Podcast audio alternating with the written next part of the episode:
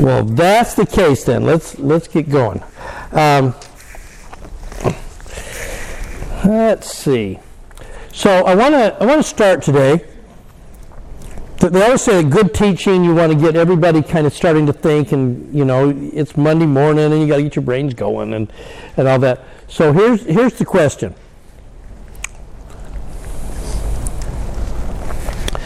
There's no question that as we're looking at uh, this uh, this last week of the Savior's life, that he deliberately provokes Jewish authorities to act. Fact, he's going to do everything possible to come up into the Temple Mount and poke them in the eye, get their attention, uh, and make sure that they act. He's not messing around here. Um, and so it, it's very clear cut.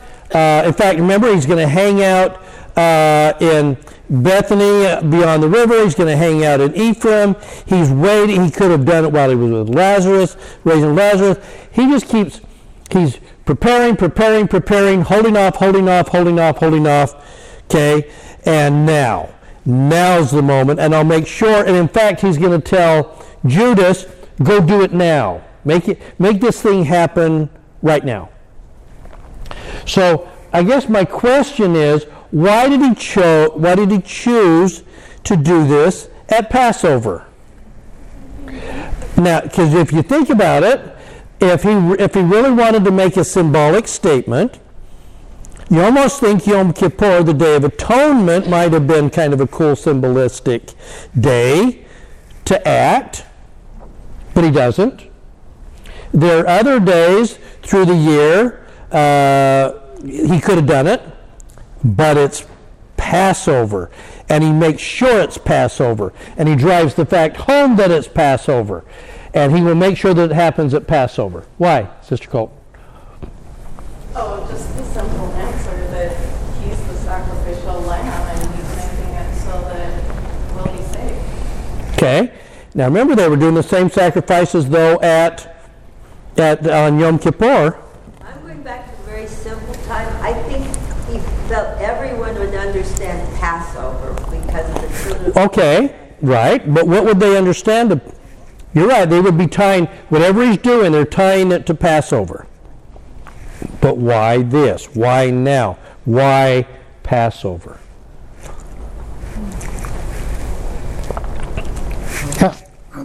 The Passover, first of all, it was uh, instituted, is that the right word? In Egypt. Right. And it was the last of the plagues, and it was when the firstborn died, is when the firstborn was taken by the Lord. You know, for, and so, and, and the blood of the lamb was put on the, lent, the post and the lintel Right. the way. Okay. And, uh, and, and so he was marking all of that. I think it was important that everyone act to declare themselves so there's no, no doubt in anyone's mind, especially those people who are declaring through their actions, you know, that God's justice and is right. So it's a moment when they declare who they are and God's justice. Okay. At the act of Passover in Egypt, who dies? The firstborn. The first. Who's firstborn? Everyone, including cattle, unless Yeah. they, unless they mark their doors. Egyptians Yes. died. Jewish firstborn? No. No. They, they would have died They would have died. If they marked. Okay. All right. Now you're thinking. Well, the blood covered uh, them, just like his blood covers our sins. Okay. Yeah, there's that there's that action again. So you start to see that. Okay. Well, an important part of all this that I personally don't think about enough is this was redemption. And uh, I'm sorry, but it is the restoration Yeah. of us to ourselves. These people had been through uh, the military actions and all, had lost the bubble. Yeah. They no longer, I'm so sorry. Yeah. They no longer understood that all of this was about us. But knowing that we are loved by God and that we have the desire and the will to live and to not to be sold uh, that military might is the desirable thing. Right. You know, It's not. The desirable thing is that we, uh, I don't, I can't think of the right words, but we are blessed, we're filled, we, like George Joseph Campbell said, we find our bliss in our life, you know, and, you know, Adam and Eve, when they were thrown out of the garden because of their transgressions, they wanted to get back and, and Get, get, get, back, right, get back where? in the presence of God. Okay, now hold on here. You- You're, you're there. Was Passover a restoration? Yes. Where the, the Passover opened up the way for them to be restored to where? Yeah, their original state. The original state, the original land. Yes, yes. They were being restored. What was the what was the great blessings that were promised to Abraham? Land, posterity, priesthood. So was Passover a restoration of Israel to where? To the promised land, right? So in, a sense, the Passover, and you got and you, if you will, if you can conceptualize this, you'll begin to get a better view about what Jesus was doing during this week. And, and this is where I guess I'm trying to have you do maybe a, like the 30 mile view looking down on this. What was Jesus up to? Okay? The Passover was a restoration of Israel, the children of Israel, to their promised land. In a sense, it was a restoration of the covenant and the promise made to who? Abraham. Okay? That's what that was. Okay? And and he's going to bring them through miraculously. It's going to be a Passover of the possible death. It's going to be a Passover of the military might. He's going to bring them through the water so that they're going to be kind of cleansed. I mean, there's this. And then the result of this, here is the land. Now, you know, they didn't quite get it, so they have to wait 40 years to get their land, but that's basically what it was. Yeah. I just read that some scholars think that he was restoring the original temple. So is, is that what he's going to do? The temple is restore. Uh, she says, uh, uh, some scholars believe he was restoring the original temple. In a way, that's true. He is the, Say it again. he is the, He is the temple. Right. That it would, the temple, and he, and he tells them that the temple will be torn down and rebuilt in in three days, and I will be the temple. You're, so, but but look at what's being restored here. What the part he's, opening the door and preparing the way for Israel to be restored to the Abrahamic promise. Now this becomes really important because, especially next semester when we get into Paul, Paul is going to look at at Ephesians and Greeks and Corinthians, and he's going to say to them, You are no more foreigners, but fellow citizens with the saints in the household of God and inheritors of all the blessings of Abraham. It isn't like Judaism and the law of Moses suddenly had no purpose and we're going to forget about Jews, they screwed it up, and now we start with Christians. He's going to say to the Gentiles, there is blessings given to Abraham, and here and here they are, and you're going to be no more foreigners, but you join Jews in all the blessings of Abraham. You join all of those covenants. That, that's where he's going with this. And what makes that possible? This week, this day, the Passover moment, but in a sense there is, as uh, N.T. Wright is fond of saying, a revolution begins at 3 o'clock on Friday afternoon. Something dramatic has just happened, and they're not even going to begin to understand it for three days.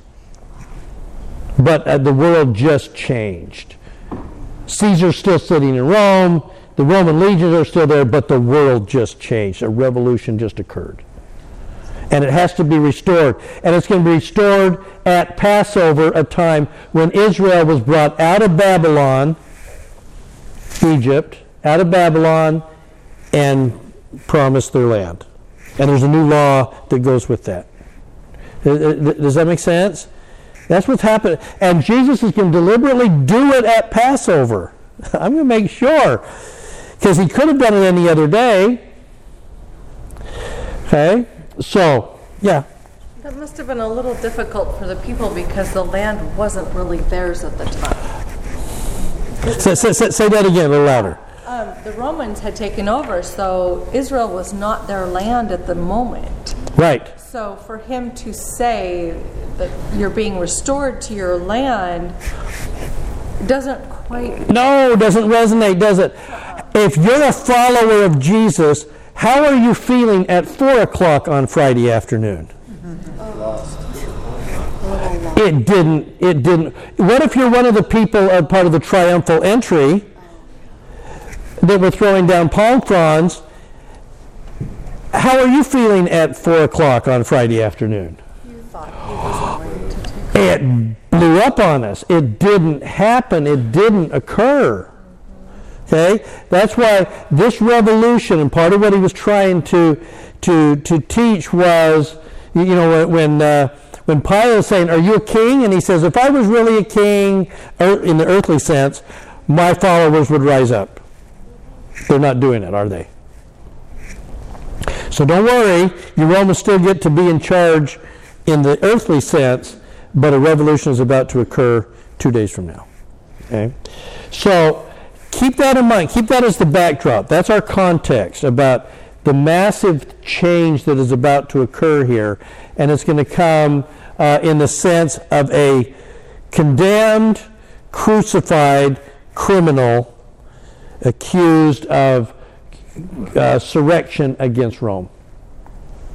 And, and being tortured and put to death in the worst way possible. And we'll talk a lot more about that in the next week or so. Yeah. Israel ever have a land until 1949? She says, Did Israel ever have land during, no, I mean before that. Did they ever have the land before they got that? b- before 1948? Yeah. They have, the, they have their, they get their land. Remember, there's a couple of shining moments for Israel. Uh, under the, under the kings, Saul, David, Solomon, there's a hundred years, we're in control of our destiny. The Hasmoneans in 169 BC rise up and throw off the Greeks. They get a little, they get a decade or two of we're in charge. But for the most part, no, they've, they've always been battling. Yeah. So, so now 1948, they finally get their land. They have, they have to fight repeatedly to keep it, but it's still a, it's still a battle. It's an everyday battle over there. Isn't the land more a metaphor than it is? I think it's both. Is it more? Because it certainly is a metaphor. To us, it's a metaphor. But for them, it's, it's reality. And they'll get it. Okay? Promised a certain boundary. Yeah. Greg? I was just thinking how the law of sacrifice weaves so much into this with, with, A- well, Abraham was almost sacrificed to him. Yes. Elkenah. He almost sacrificed Isaac, Right? Jesus is going to be sacrificed. And, and I, I was wondering, you know, here's a reprobate, Edward G. Robinson, that smeared the blood on his door, It shows you the efficacy of Christ's blood to, you know, the sacrifice. For anybody. To save even him. Yes. Isn't that great? Isn't that crazy? I don't know if Cecil B. DeMille meant to do that, but he, probably unwittingly, he Yeah. Uh, it, it, it, it was pretty dramatic in the movie, wasn't it? Okay. So keep this in mind because this is this is what's about to happen here. Um, now, as we, as we roll along here, I, there's there's one other. Uh, we talked about the triumphal entry, and I want I want to uh, point out one little poignant moment that just really kind of jumped out at me that we didn't get to uh, last time. Um, in Luke 19, as he drew near the descent of the Mount of Olives, the entire crowd of disciples began rejoicing and they praised with a loud voice all the miracles they had seen. Specifically, what miracle? Lazarus, the raising of Lazarus. That's why there's a pretty good chance that Lazarus was walking there uh, alongside. I think he would have wanted him there. Okay? Saying, Hoshana, blessed is the King who comes in the name of the Lord. Uh, shalom, peace in heaven and glory in the highest. And some of the Pharisees from the crowd said to him, Teacher, rebuke your disciples for saying tho- those kind of things. Now, the Savior makes an, his, his response is interesting and, and fraught with meaning. His response is, I say to you that if they were silent, the stones would cry out. What stones? The temple stones. Now, as I, as I was walking through that and thinking about this, um, what he could have said had he chosen to, he could have said this I declared my divinity to you in the temple months ago. Remember the Feast of Dedication. Uh, they're, they're asking, Are you really the Christ? Are you really the Christ? And then he says, I and my Father are one. And what did they do? Tried to? Stone. Oh, stone him. Stone him.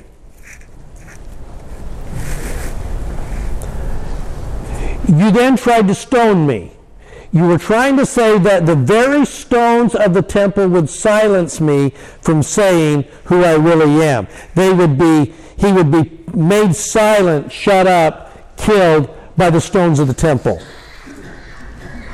You see the irony here? It's, it's beautiful if you can see exactly how the Savior turns this. Because he would have then probably said, in reality, it's just the opposite. This temple and the stones of its construction, from the smallest pebble to the massive uh, 1,000 ton foundation stones, shout out my identity and testify of my earthly ministry. The word stone in Hebrew is aben. And from the Hebrew alphabet, every letter has a meaning. It sure does, yeah. And aben is father, son. Oh, really? I didn't. I didn't know that. that say that again a little louder. Uh, the Hebrew word for stone is aben, and the uh, the every letter in the Hebrew alphabet has is a symbol of a religious or uh, mystical spiritual concept. And the two letters of aben are a Abba, father, ben, his son. Like Yeah. modern son of. Yeah. should use better terms. Ben, yeah. yeah, exactly. Okay, so isn't it interesting that, in a sense, that's what that's what a stoning is. We're going to use these stones to silence your words or to condemn your actions. And everything about the temple is built on a foundation stone. We know the Holy of Holies sat on a foundation stone. Most likely the stone that fits that sits underneath the dome of the rock. What rock? The foundation stone. Okay? So, in a sense, they're trying to say, don't uh, the um, don't let the people say that you're like the Son of God. And he's going, if I told them not to, the stones themselves would cry out. In that sense, who's the stones? Who's the stones of the new temple? Us. If he's the temple, who are the stones of the new temple? His disciples. Us. Yeah, we become the building blocks. We become the foundation of the new temple, him. Okay? But those stones would cry out, and those stones, those stones testify who he is. The earth itself cried out when the Savior was, Yeah, it, sh- it, it shook in agony, didn't it? because even the dust of the earth follows the Savior. So they actually, so it's symbolic of us and it's actual entities or intelligences that are crying out for Him. Yeah. Testify of Him. There you go. You see, see how wrought with symbolism this whole, the events of this last week, and every step is, they're all signposts leading towards Him and the death of its creator. But in the death of the creator comes the restoration, restoration and the revolution of a new age for Israel and for us. It's, it's all kind of here. So anyway, I thought that was, that was kind of interesting. All right, now. we get this we get the moment we didn't we started to talk a little bit about the cleansing uh, and we've tended to call it a cleansing. Uh, then they came to jerusalem they entered the temple began to cast out the sellers. He cast them out overturns the table money changers. Uh, did not now look at that verse 16 we'll come back to this one he did not permit anyone to carry anything through the temple and he taught them, Is it not written, My house shall be called a house of prayer for all nations? You have made it a den of bandits. And then the chief priests and scribes hear this. They saw how they could destroy him. They feared. Then it was evening and he went out. So we have this day, which is probably Wednesday, we think. Okay? Now, there's a couple of things that, that ought to jump out at us a little bit. Um, yeah?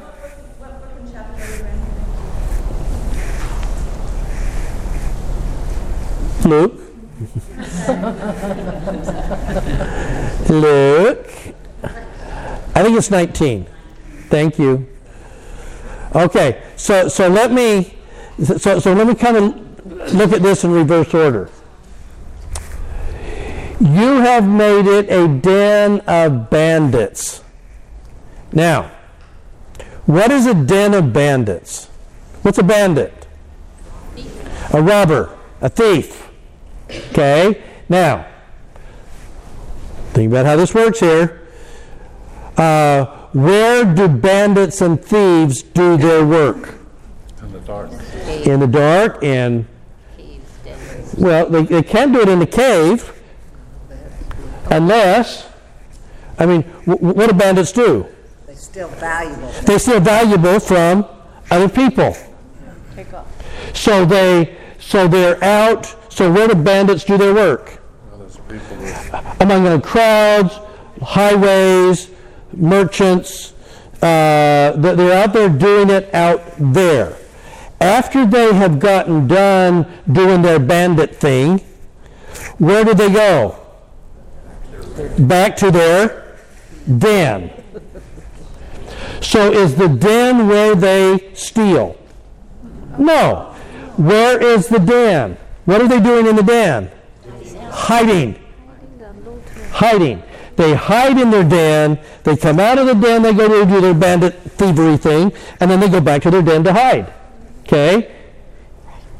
So what is he saying about the temple has become a den of bandits? Is it a place where they are stealing?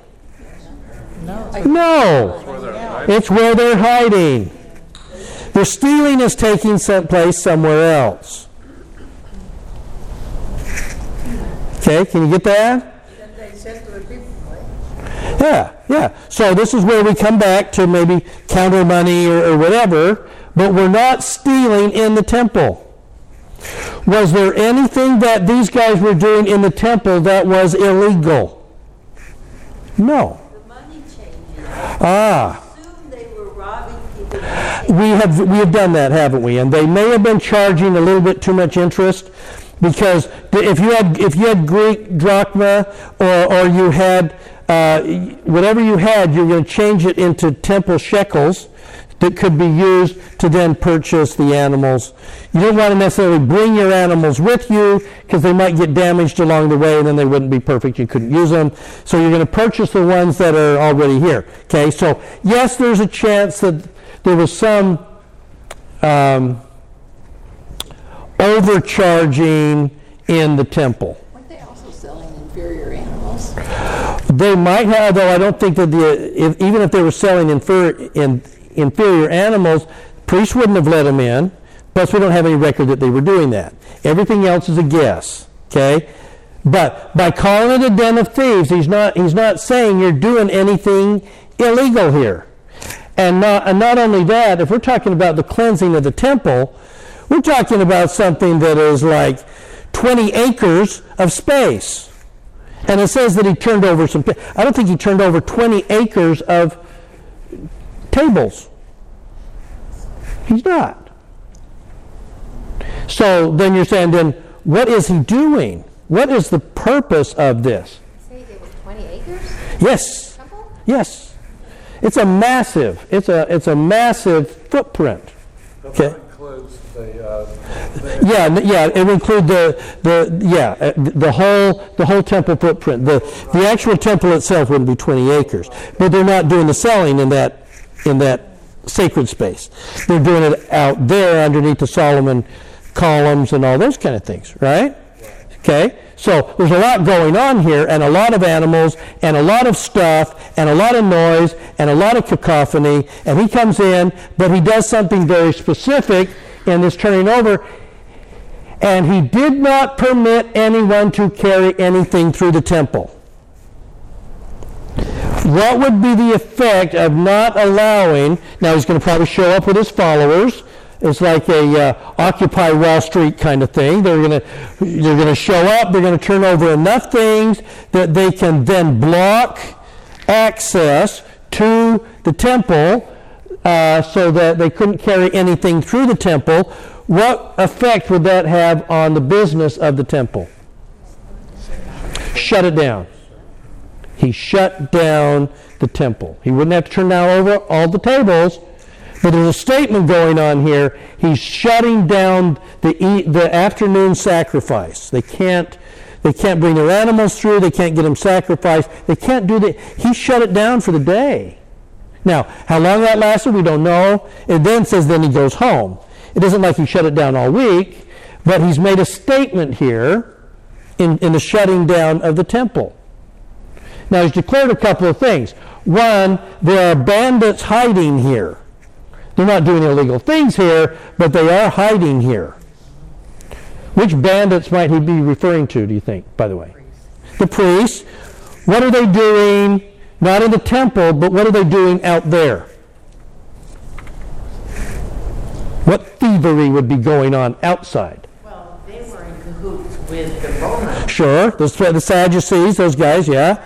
I mean, they were in cahoots with all of them, and I'm sure that business was transacted outside of the temple. Right? And then when they got to the temple, they were perfect. They were just wonderful. Everything was wonderful, yeah. Sacrament meeting, we're looking really good, okay? And we're here, okay? But out there, what are we doing? Probably, what, what's the what's the big crime that an Israelite people can perform? What's the what's the one crime that will result in an Israelite city being destroyed, according to the Lord? Oh.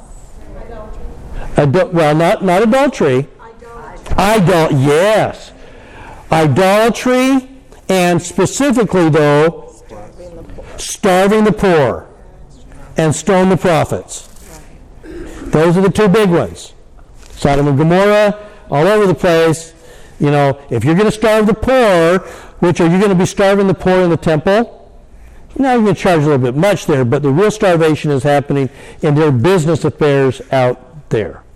Okay? Does that also apply to spiritual starvation? And there's, yeah, they're creating spiritual thievery out here in the things that they're teaching and all that. Good, good catch. There's- Yeah, I totally agree. They're stealing their path to redemption, to restoration of their souls, to the presence of God. That, that's what they're really stealing and thieving. Yeah. Okay. All right. You're thinking. See, we have had this tendency to describe this moment as one of a two thing. This is where he gets angry and he overthrows the money changers and he's condemning commercializa- commercialization. Or we'll say this is the cleansing of the temple because these things had to be removed. No, you, they had to make these changes. They needed to get their lambs and doves and things for the sacrifices. But we've tended to see it in that mode that he was condemning the money changers, condemning the business activity going on in there. He's not doing that. You go, well, then why this, why this big statement of shutting down the temple for some period of time where they couldn't sacrifice? Yeah, why did he turn over the temple? Why did he do that? Yeah. Why, why is he doing all of this? Okay. He, he does. He's showing. He, he does have some power here. Absolutely. He has all of all the power. All right. So let this question hang in the air for just a second. I want to don't want to solve it right away because I want you to catch you through. What then if he wasn't cleansing and he wasn't condemning the people for the what was he what was the purpose of this event prior to his death? Okay. All right. So hang on here. So yeah. Was this event uh, when Jesus got most angry? What can I can I identify this as the most angry moment? His very action. I mean, we say we say that he's angry. I don't know if we'd have been watching him if we'd have seen him yelling and and angrily throwing it, or if he was calmly. I don't know.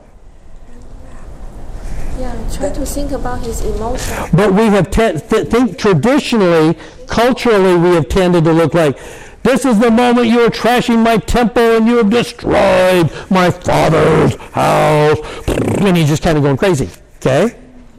But he, maybe he's trying to provoke them that they will do something to crucify. Well, there's no question that this provoked them. if, if you're wanting to provoke the Jews to action, the taking over the temple, shutting down the sacrifice for that day, no question, that would be the final poke in the eye where they go, okay, whatever we got to do, we got to wait till we can catch him when he doesn't have a crowd around him, and we got to get this guy fast. But there would have been other things he could have done to provoke that. I mean, he could have set fire to Caiaphas's house, for instance. Probably would have also done that. Yeah. I, this anger thing and this, Yeah. like we perceive other people being angry and out of control. I Yeah. he was that at all. No. I think when he sat down and, and platted whatever he did to go in there, he's not the, the impulsive, angry. No. If he's gonna if he's gonna feel some emotion impulsively, he weeps. He, he becomes tearful. He becomes sad when he watches people that he loved in pain. Okay, and when we talk in about two weeks, when we're talking about the power of what actually happens on the cross, boy, you're going to really see that that's it, it is about his tears and all that, his pain. Okay, all right. So, what exactly was he doing? What was what was the purpose here? Okay, now to do this, maybe the best way to do this, and it, and and and when this jumped out at me, I kind of went, oh, oh, and then it's always nice when I get a uh huh, and then I go take a look at the scholars, and they go, oh yeah, we already knew that for centuries. Okay, yeah, but I'm glad I got it before I read you because then that's kind of cool. Okay, so this was one of those where I saw it, and then when I went to look, then I found that uh, other scholars who I have a lot of uh, respect for uh, also agreed with this. Um, and, and so go, if you look at Mark 11, but look at the chronological order of what is about to happen here, and I think you'll begin to see exactly what he was doing. Mark 11, uh, this little story of the fig tree kept showing up while we're trying to walk through the, the, the events of this last week. And I kept hopping over, my eyes kept hopping over the fig tree. Like, like there was this side thing that was happening over here that didn't necessarily fit with everything else, but it kept being there, and this and the synoptics kept throwing the fig tree thing in there, and I thought, well, that's dumb. This is spring. There's no figs yet. And thought, well, that's a, it's like an incidental thing. Well, look at the look at the pattern on here, and it has it has a kind of a poetic style to it.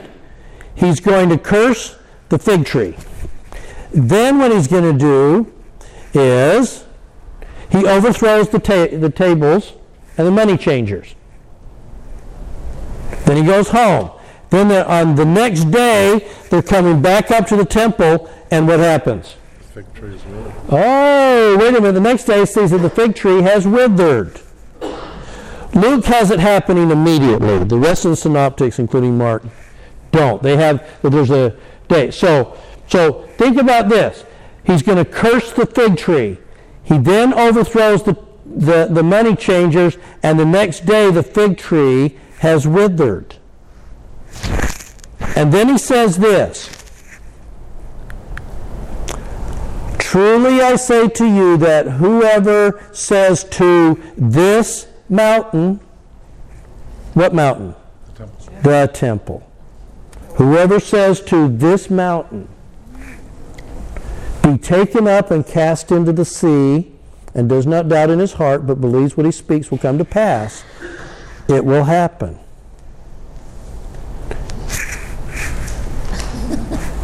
Whoa. In other words, he's comparing the fig tree to the temple. What happened to the fig tree? It withered and died. What happened to the temple? It was destroyed. Right. It was destroyed. 30 years later, but it was destroyed. Now, so here, here's the kind of the aha moment, I think, in all of this. He condemned the fig tree and it dies.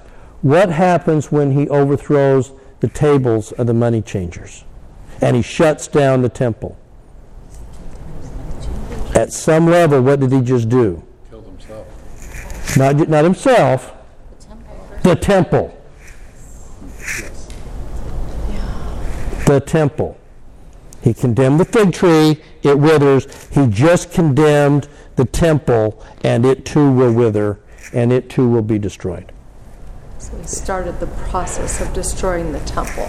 The th- overthrowing of the money changers was not condemning the people or the activities. The overthrowing of the money changers and the shutting down of the temple was condemning the temple. Because in this set, because with the with the completion of the of the uh, law of Moses and the moving of the cell from this the salvation, for, for, for, instance, let me just uh, along with that, let me just quote this way. Let's say, for instance, that uh, um, you're getting ready to travel internationally, and you're walking down the street, and a stranger comes up to you and he says, Hey, you need a passport? I got passports. I can give you a passport right here. And he gets a, and you get a passport on the spot. What happens when you then take that passport and you try and pass through customs internationally? Is that going to work? No. What happens if if, if your 16 year old who really wants her driver's license doesn't want to wait in the DMV and they happen to run into some guy outside who goes, Psst, Need a driver's license? I got him. I'll, I'll, I'll give you a driver's license. Wow, we don't have to wait in the DMV? No, here's the driver's license. Nice. What happens when you get when your 16 year old gets pulled over by a policeman and they pull out the driver's license? They check it. There you go. It doesn't quite work that way. Okay? In Israel, how were your sins remitted? What did it take to get your sins remitted in ancient Israel? Sacrifice. Sacrifice. Where? At the temple. What did he say to lepers, to the, the blind, to Zacchaeus, to the woman with the, the adulterous woman in the temple? What was he saying to all of these people? This day salvation has come to your house. You are saved. And they were saved by not doing what? They weren't having to go to the temple. They were getting it from the Savior. He by his very actions, he he was becoming the temple. Salvation doesn't come by sacrificing animals in the temple. Salvation comes through me. There was a shift going on to him, and in the and as he was as he's rising up at that moment while he's taking over the temple, so the salvation of Israel no longer is resting on the altars of the temple. Salvation of Israel is resting where? In their Savior, in their Christ, who is sitting there on the Temple Mount. This, that's what I say. You got to see there's a revolution happening here. It's a shift going from the temple to him. You got competing places for salvation, and Jesus says, "And I'm shutting down that one because it's about me." Yeah. So then that would make sense as to why now we have temples because you restore it. Everything's restored. of all things. Of all things.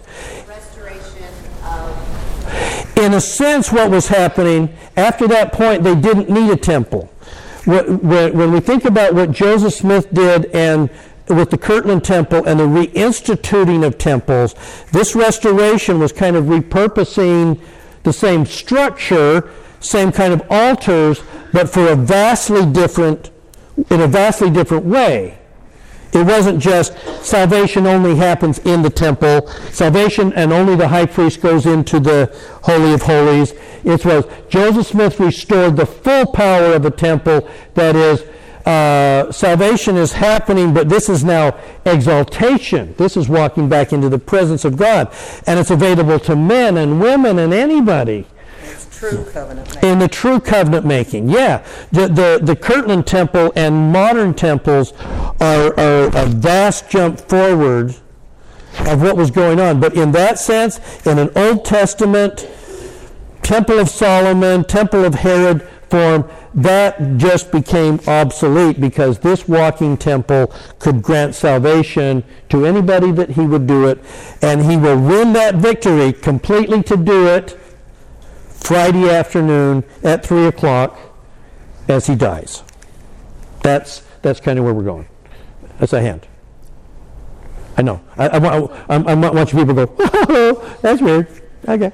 Wasn't the sacrifice always to point to the Savior? I'm sure Moses taught it that way. Oh, sure. But over the thousand years or whatever, It had gotten lost, hadn't it?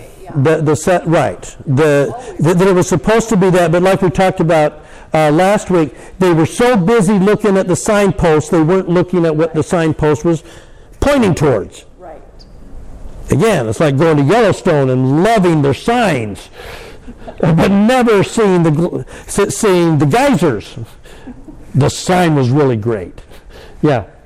So back to where you were talking about how um, Christ was the he's the stone of the temple. He's well, he's the he's the cornerstone. Yeah, hold on to that. We're about to get there.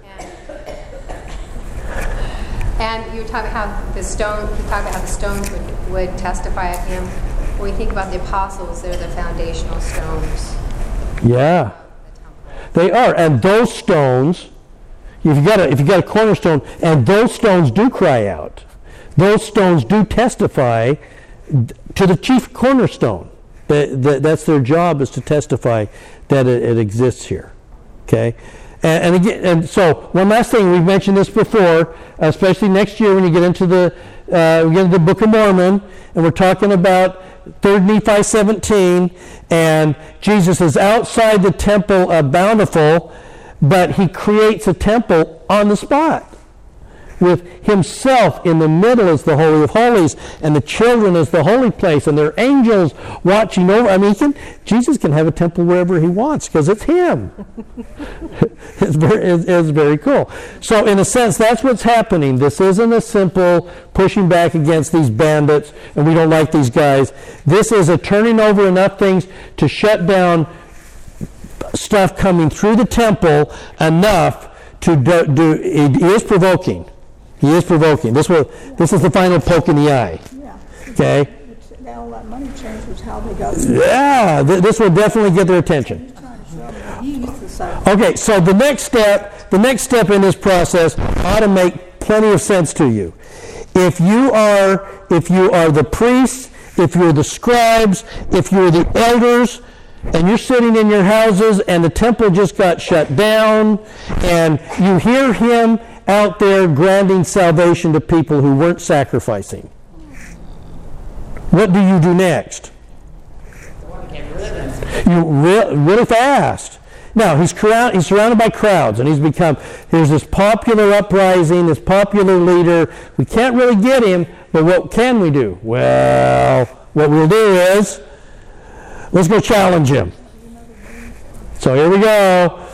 By what authority are you doing this? Luke 20. And it came to pass that on one of the days that he taught the people in the temple and proclaimed the good news, and the chief, and here, here they are, the three chief priests, the scribes, and the elders. This is, this is a, make no mistake, this is a delegation from the Sanhedrin to challenge him. How come he thought he could do this? Chief priests, scribes, elders come to him and say, they say, Tell us by what authority you do these things. Who gave you this authority? What made you think that you could grant forgiveness of sins? What makes you think you can shut down the temple? What gives you the right to be an alternative to what we're doing in, the, in this temple? Where'd your authority come from? And, and the, the chief priests would say, We're the chief priests. And the elders would say, We're the descendants of the Hasmoneans. We're, we're the royal family here. And the scribes would say, We got all of the records. We know who's, who's got the authority and who doesn't have the authority. This is an official delegation, okay?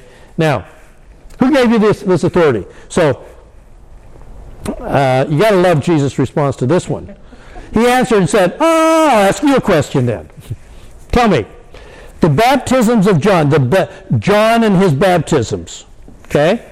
Um, was it of heaven or from people? Who gave John the authority to baptize? Well, that's a tough one. because remember, the, the main body of Jesus' uh, followers were, first of all, followers of John. And they saw Jesus as the next step to this revolution that was happening here. That they hoped would overthrow the Romans, but at the very least, it's starting with John uh, it, it is fulfilled in Jesus. We have a triumphal entry. Romans are probably gone by Monday. okay, it's just it, this is all happening. Okay, and he says, "The oh, baptism of John was it from heaven or from other people?" They discussed it with one another, and they said, uh, "If we say from heaven, he will say, why did you not believe him?" Okay, you, you, you love this, okay?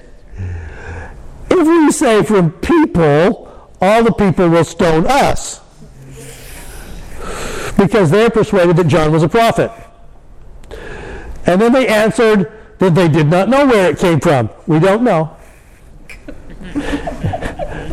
I'm not telling. Kind of a five year old response. Who ate the cookies? I'm not telling.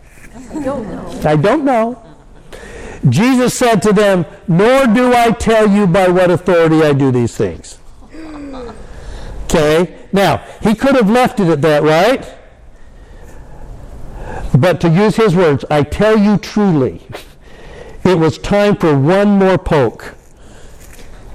And this was the poke that did it. Of all the things that he had said over three years, this would be the poke that would finally do the big provoking that would result uh, in them coming in the middle of the night, offering money to, to Judas.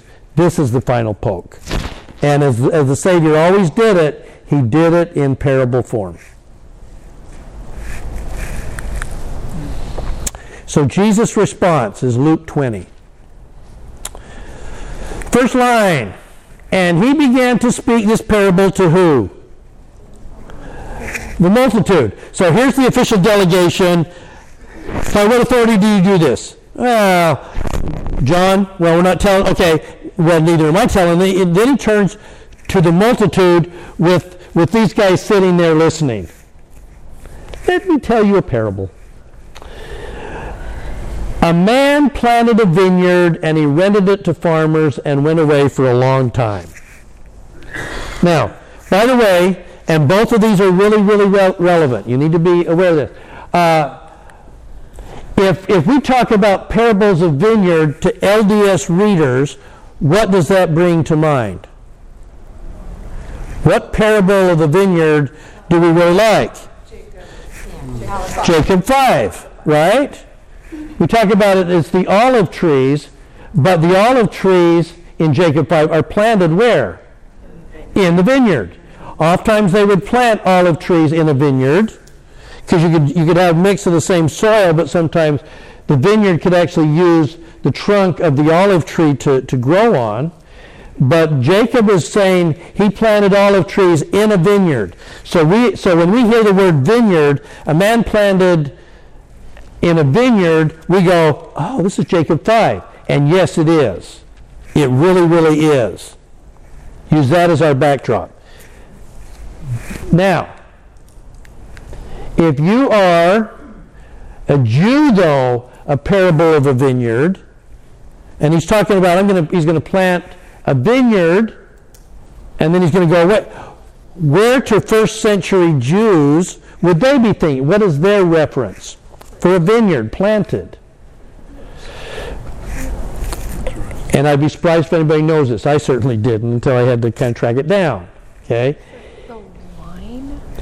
Here's the vineyard that would have been very familiar to first century Jews and especially to the guys from the Sanhedrin. It's in Isaiah 5. He's about to, he's going to repurpose Isaiah 5. There's a great little parable there. Okay? So, real quickly, here's, the, here's Isaiah 5. Let me sing for my beloved my love song concerning his vineyard. Great stuff. My beloved had a vineyard on a very fertile hill. Okay? This is the, uh, I think it's NRSV version. He dug it and cleared it of stones. Oh, the stones showed up again. He cleared of stones and planted with choice vines. He built a watchtower in the midst of it. Okay, ding, what? Temple. He built a watchtower in the midst of it, hewed out a wine vat in it, cleared out, and he looked for it to yield grapes, but it yielded wild grapes. And now, O inhabitants of Jerusalem and men of Judah, judge between me and my vineyard. What more was there that I could to do for my vineyard? Think about Jacob 5. What more could I do that I have not done? When I looked for it to yield grapes, why did it yield wild grapes? And I, now I will tell you and now I will tell you what I will do to my vineyard. I will remove its hedge, the wall. It shall be devoured, the temple. I will break down its wall. It shall be trampled down, so that not one stone is left upon another. That's basically what he's saying. I will make it a waste, and it shall not be pruned or hoed, and briars and thorns shall grow up, and I shall command the clouds that they rain no rain upon it, and it will, there will be a drought where the vineyard was. Okay? What is he saying here? Yeah. Isn't he also uh, condemning them for their apostasy? Yeah. And because of their apostasy, the most visible image of their apostasy is what? The destruction of the temple. That's why I say the temple's being condemned here. It, it is. And it's going to be destroyed. And 30 years later, it was. And he's declaring that it's going to be. Because you have made it a den of thieves. It's been, it's been a hideout for those that are starving my poor and not holding up the right principles. That, this is quite an action he's taking here. Okay? draw out there, though, too, is the holding back of the word. You know, so that, that doesn't satisfy their thirst. Yeah, well, exactly. So that's what he's saying. So not only is the temple going to be destroyed, but but you will no longer there'll be a drought of the word, and Isaiah uses that imagery over and over and over. Okay, as does Jeremiah and a few others. Okay, so that so so when he starts talking about planting planting a vineyard that a man planted a vineyard and then he went away. This is this is where their brain goes. This is what this is they understand this. Okay, this is this is their context. Okay, so back to Luke 20. So he began to speak this parable. A man planted a vineyard. He rented it to farmers yeah, like he's not even doing it himself. At least in Isaiah, he's, plan, he's planning it himself. At least in Jacob 5, he's planting himself. In this case, there was a vineyard, and these farmers, other people came in. Anybody that's ever owned a business? What is the difference between the owners and the employees? It's the same that we, as we learned about the real shepherd and the shepherd's Yeah. the- that, that, that owns the shepherd versus those hirelings that come in, what happens with the hirelings? They run away. They run away when danger comes. What happens to a, a vineyard when, when it's just people that are renting the vineyard? They don't own the land, they don't love the land, they're just getting whatever money they can while they're working it. They're not going to fight. No, no, they're just going to let it, they don't take as good care of it, they're not as careful. And if you own a business, how important is that to you? Oh, yeah. That's, um, Like the parable of the goose. Those who don't own the goose would get the last egg now. But if you own the goose that lays those eggs, you you take care of the goose. And you, take your wealth over time instead of It's an asset to you as opposed to what you can get out of it right now. And that's kind of what he's saying. He rented it to farmers and then went away for a long time. So they're not do- taking very good care of this thing, okay? Now, he's kind of hoping for something, though. So, in the parable, and at harvest time he sent a servant to the farmers so that they would give him some of the fruit from the vineyard. I'd like some return off of my land. Yeah, and can you give me some fruit of the vineyard? But the farmers do what? beat him and send him away empty handed. Oh, that's not good. Okay? So then what does he do? He sent another servant. But they also but they also beat him and insulted him and sent him away third handed. And he sent a third, and in this one they even wounded and cast out. So again, in, in Jewish storytelling, you got the th- you got the three. Remember, all, anytime you see a three, this is this is Jewish storytelling at its best. And there's always, and if you're going to get three, there's generally what? There's going to be a progression. He keeps sending in servants, and each time, what happens? It gets worse. It gets worser and worser.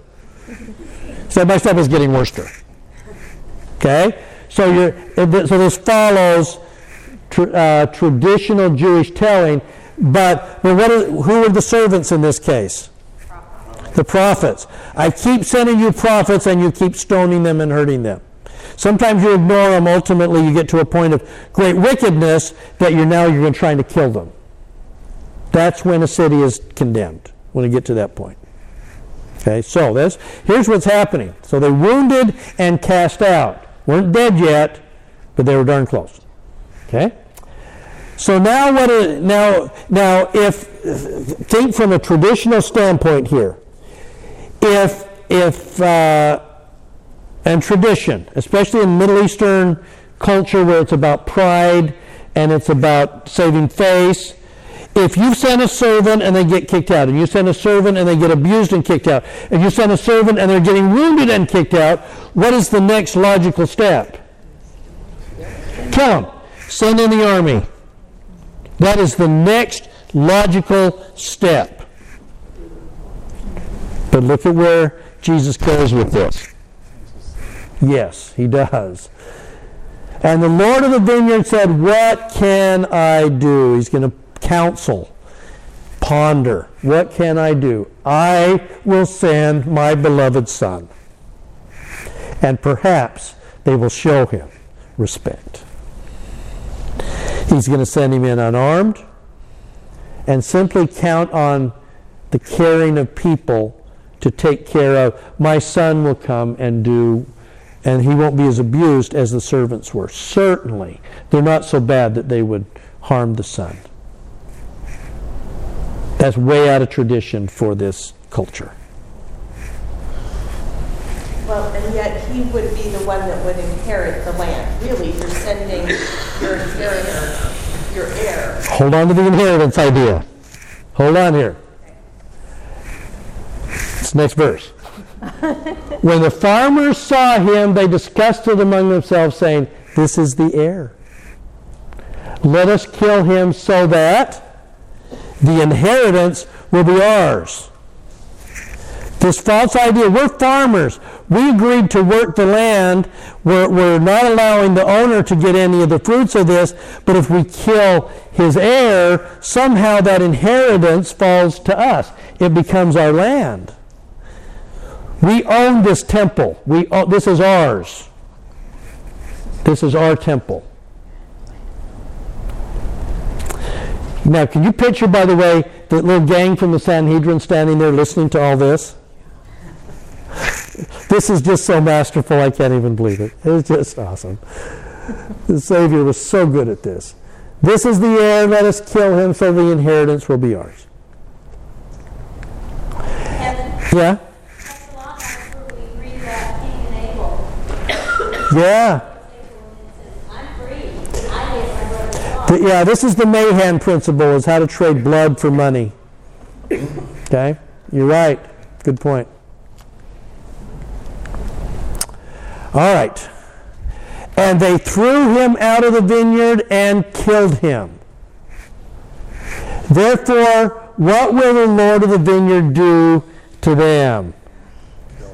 If you kill the if you kill the beloved son, what's going to happen to you? Here comes the stick.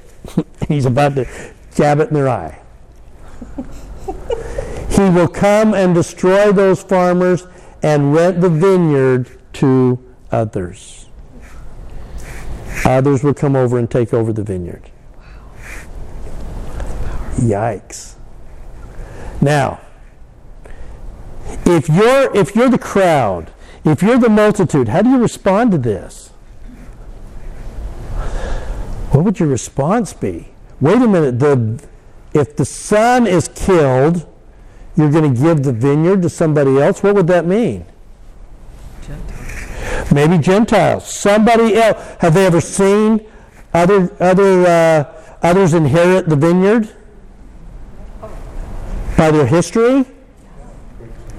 The Greeks, the Romans, uh, the Babylonians, other people have, have come in and controlled this piece of land. Ultimately, because they will do it, it will then happen with the uh, Romans and the Ottomans, and there's just going to be a, a long succession of people that will control this. Okay, because this is what exactly what happened. Okay, so the response of the people to this. Oh, let it not be so. let, let it not be so. Okay? That you're, you're, you're scaring us now. Because not only is the, is the vineyard going to be lent out, but what's going to happen to the beloved son? They're going to kill him. And what, what does he just say to them? Guys, they're going to kill me. My death is about to happen. But wait, let's, let's drive the stick in just a little bit more here. But he looked at them, and it could have been the multitude, and it could have been also the Sanhedrin, and said, What is this that has been written? The stone, we're back to stones again. The stone that the builders rejected, this became the cornerstone. This is, uh, this is uh, Psalm 118. This is their Passover psalm that they're singing. They were singing as they walked up to the temple in the first place. This is okay, and that's the phrase. The stone that the builders rejected, this became the cornerstone. Okay, uh, real quickly. Um,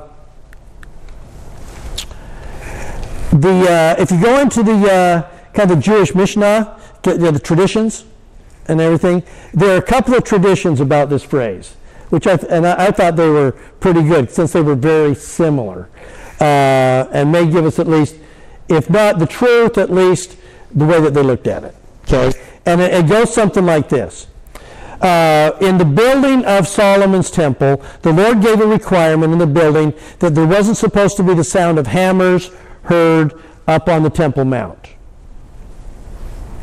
He didn't say why, he just said, don't want that. So that means that over in the quarry, they would quarry out the massive stones that would go into the temple, and all of the carving and everything would take place at the quarry.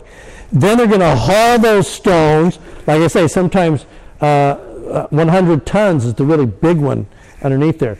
Drag that out there and put it into place. So that means that the, te- the stones would come from the quarry and come to the Temple Mount already pre-cut. And then they just have to assemble. Okay, like a great big Lego set. But one of them, they, they, they formed a stone that was irregular looking. It wasn't square. It had this arch to it, and it was just odd shapen.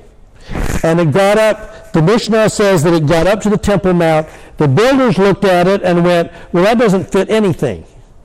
And it says they, they cast it aside and it kind of sat out in the weeds uh, while they were building the temple, and the weeds kind of grew over it. Okay, so they're building the temple. They build the temple. Then they're building the the, the top uh, arch over the, the entrance into the into the sanctuary, into the holy of, into the holy place. Okay, and they get up there and they go, oh, a square piece won't fit in that space.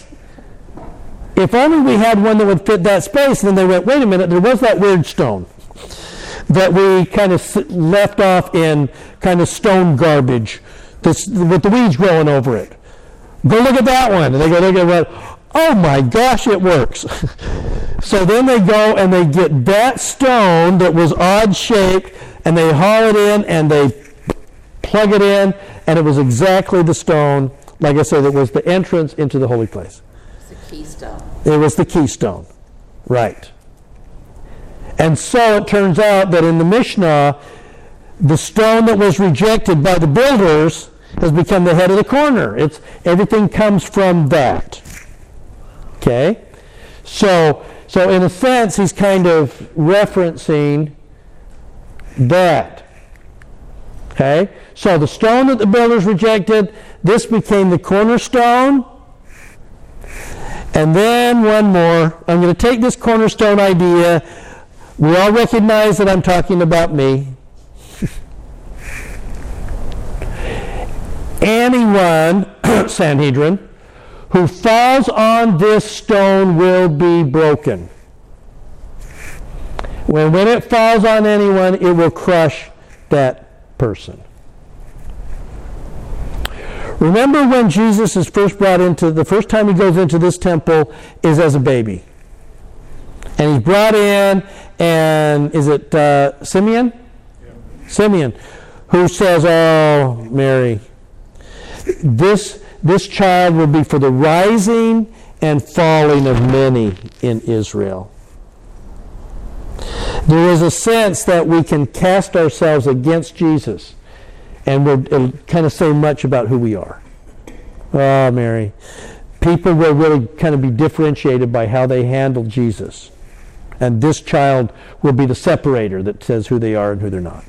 And that's kind of what he's saying here. The stone, this stone, if you fall against it, you'll be broken. And ultimately, guys, the scribes and the chief, uh, I will crush that, but the scribes and the chief priests sought to arrest him in that hour, but they feared the people, for they knew that this parable against them. So that's, that's the moment. He has declared that pretty clearly. Um, okay.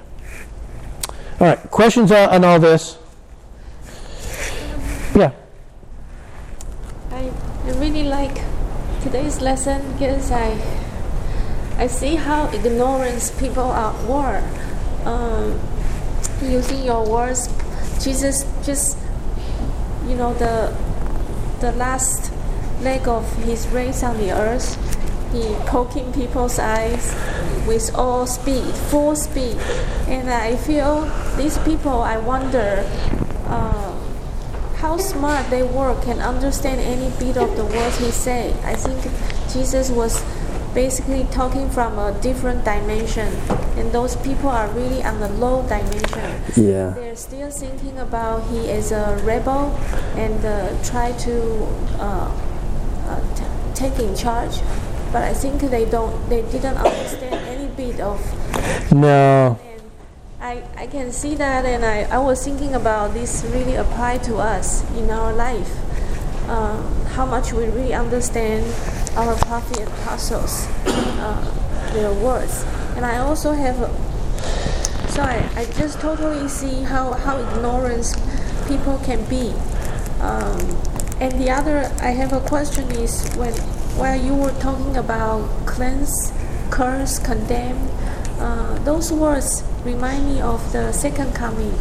I, I couldn't help to think about are there any symbolic meaning relating? Because in the scripture we talk we learn when Jesus come again there will be cleanse of the earth. Right. Destruction. And I this is the part I kind of have a traffic jam in my mind. I was thinking the meaning of cleanse and the destruction why it always come before the before the fire? Yes. And then how can we feel true love? And like those people they were seeing jesus did all these things. Probably to them jesus was crazy. This guy is just seeking for death. Yeah. And uh, i'm wondering um, this is kind of odd question. Probably only a very small group of people know that he did all this out of love. But what about the majority of people? What can they see? God's love and intention. You, you, are thinking, yeah, yeah. I mean, look, look, at all that's look at all that's happening here, and you're right. It, it's it, she, she's saying she, she, she said it, it's, it's everything that he's doing here is done out of a sense of love. And such a false, small amount of people would understand that this was being done out of love and that they're still trying to figure out. That's why, isn't it interesting that even in though, like I say, at 4 o'clock on Friday, they don't understand. Even his disciples don't understand. Uh, and certainly the Romans thought that they understood. They understood uh, in fact, and I, am going to read a quote uh, probably next week uh, from a Roman historian who talks about this, this uh, Yeshua that was killed on the eve of Passover uh, as a rebel, and, the, and this cult is still among us. You know, we're just not getting rid of these guys. You know, they're still not understanding uh, what's happening here. Um, and, and so, yeah, it's, it's kind of touching. We can see uh, and, and on top of that, I would just say, too, uh, last thing. We're looking at Luke. Uh, we could be looking at Mark um, and, or John or Matthew. But these are being read by people. We're watching it happen. We're, we're listening to the story happening. They're, looking, they're reading this decades later. And they were probably asking the same thing. How come they didn't see it? What, what, what, were, they, what were they missing on this? Okay? All right, so we have about 10 minutes. Um, let, let me, since I've got a little bit of time, let me let me just take the remainder of the time here and set up kind of where we're going to go next week. Uh, we're going to talk uh, next week more about uh, the Last Supper uh, as we lead into that. Uh, probably Last Last Supper and and probably Gethsemane. We'll we'll see. Well, no, I take it back. It's going to be the Last Supper and John's. You realize that like half of John's Gospel is the last week? and that there were like five chapters on the Last Supper.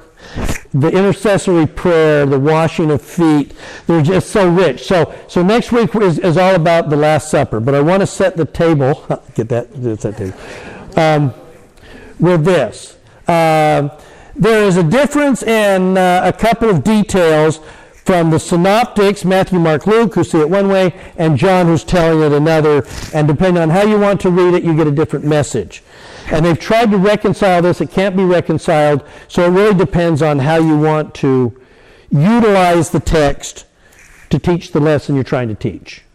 Because historically, you can't reconcile between John and the Synoptic Gospels. It just can't be done, no matter how much people try. Okay, so let me give you a couple of ideas about the differences. The Synoptics, Matthew, Mark, and Luke, uh, the day, Luke says, the day of unleavened bread came on which the paschal lamb would be sacrificed, and he sent Peter and John, saying, Go and prepare us for the Passover that we may eat. So at the time that the, that the paschal lamb is being sacrificed in the temple, the guys are out there either getting the lamb sacrificed, but they're making preparations for where they're going to eat the Passover meal because Matthew, Mark, and Luke say that the, the Last Supper was a Passover Seder. It was that, that ceremony. Okay? So they would have had the lamb, they would have had, if it's anywhere close to modern Seders, it would probably have several glasses of wine. Uh, it would have unleavened bread, because of the Feast of Unleavened Bread. Would have had all the trappings of that. Yeah? Um, will you just put this in context to what we just talked about of him closing the temple? Is this just the next day? Where, where It is. We think if this is, depends on who you're talking, again, synoptics would say probably the cleansing is Wednesday, and now they're putting the, this Last Supper on Friday. Uh, John is going to disagree with that. Um, but for them, it is, and, and they, they look at this in conjunction of saying, he turned the Passover meal into the sacrament. He takes the emblems of that and he makes it the Eucharist, the sacrament, kind of going, going forward. And I, and I would say most of traditional Christianity tends to see the Last Supper as a Passover meal. There are a couple of problems with this, because I don't think it was.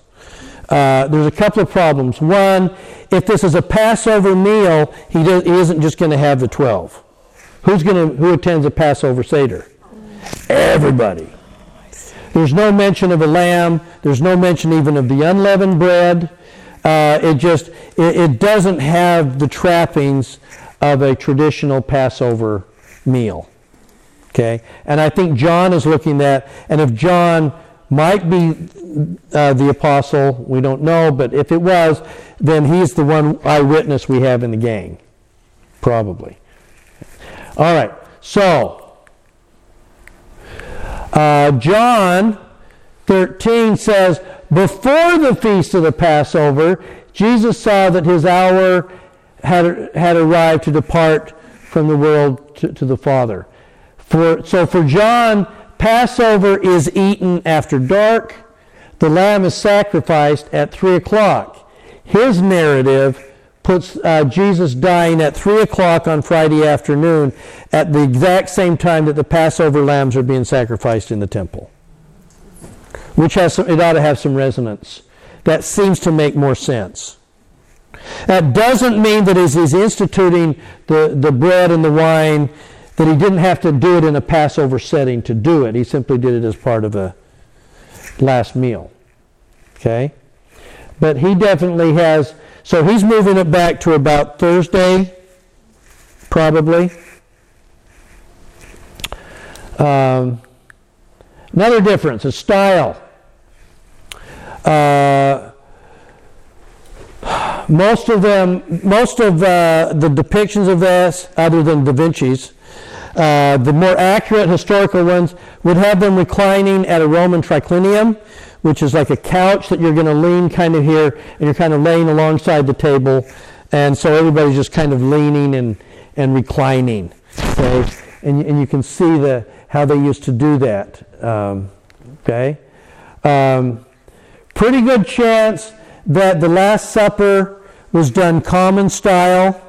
That means that they, they would tend to sit around together and all eat out of a common pot take the bread, dip it in the stew or something, and then eat it.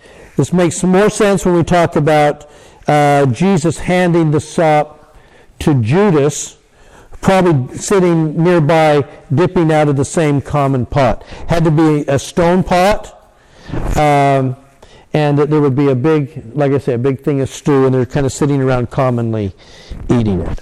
Okay. Uh, that seems to be, given his style, more of a chance that it was more that style. Excuse me, why would they do it in Roman style?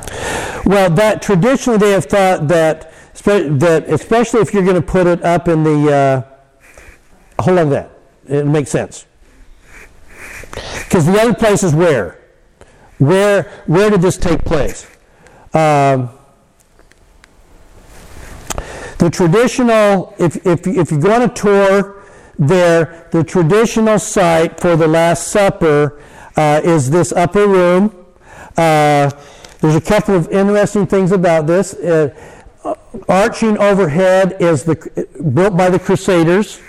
Uh, is a typical uh, Middle Ages kind of construction. Okay. There also. uh, Anybody know what this thing is in the corner here? That look familiar to anybody? It's a Muslim altar. There was a period of time after after the uh, um the Suleiman captured that that they they took this upper room here and they made it into a mosque. They tend to do that. Hagia Sophia, Dome of the Rock, they tend to, to build on here. So that th- that thing still exists. This is a traditional place, and it's up in the old city next to where all they were all Roman houses. This is Sadducee. This is Sadduceeville. This is uh, full, full Roman style. Okay, and there they would have been eating on a triclinium just because that's what you ate at that part of town. This isn't Oak Cliff. This is Highland Park. Okay. So, so there's this sense of this is kind of an upper, and then, and so you're gonna, it's gonna be a very formalized uh, kind of setting. Okay. Uh, now, a couple of problems with this. If this is, if this is the old city, here's the temple, here's the city of David coming down here. This is the construction on the western end here. Uh, at the far end of this is Herod's uh, palace. Okay.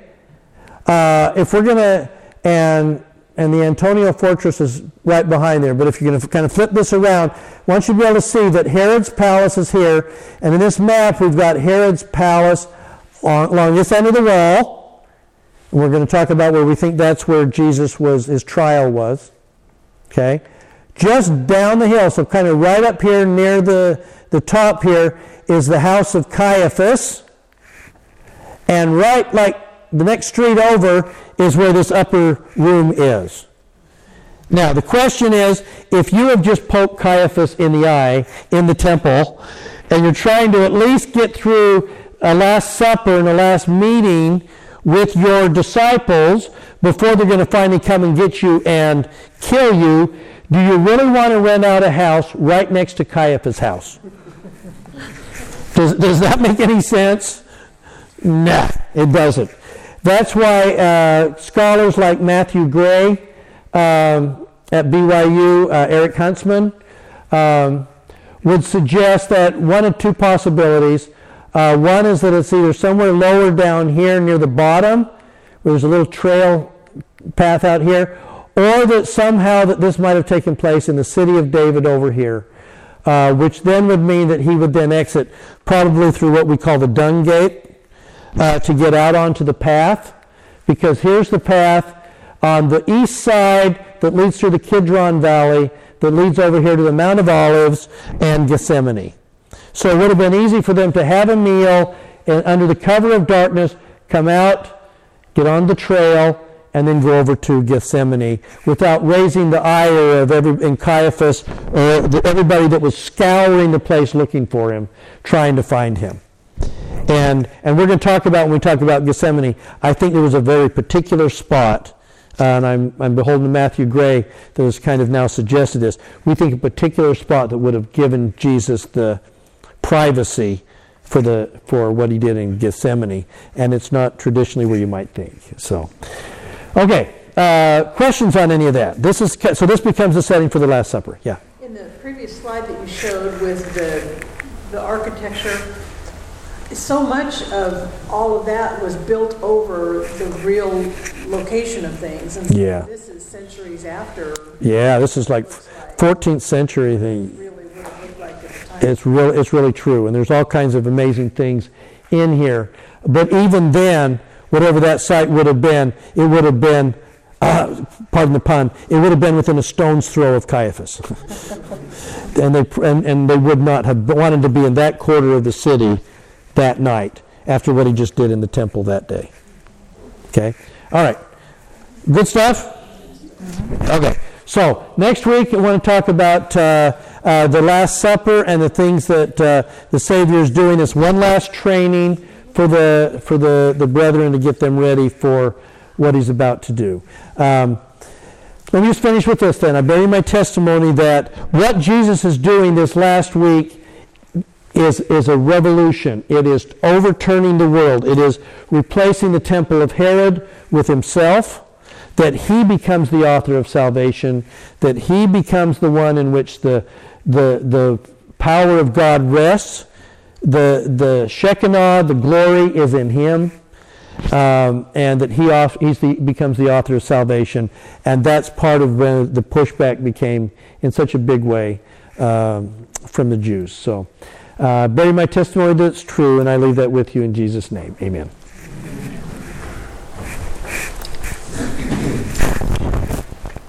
Our Father in heaven.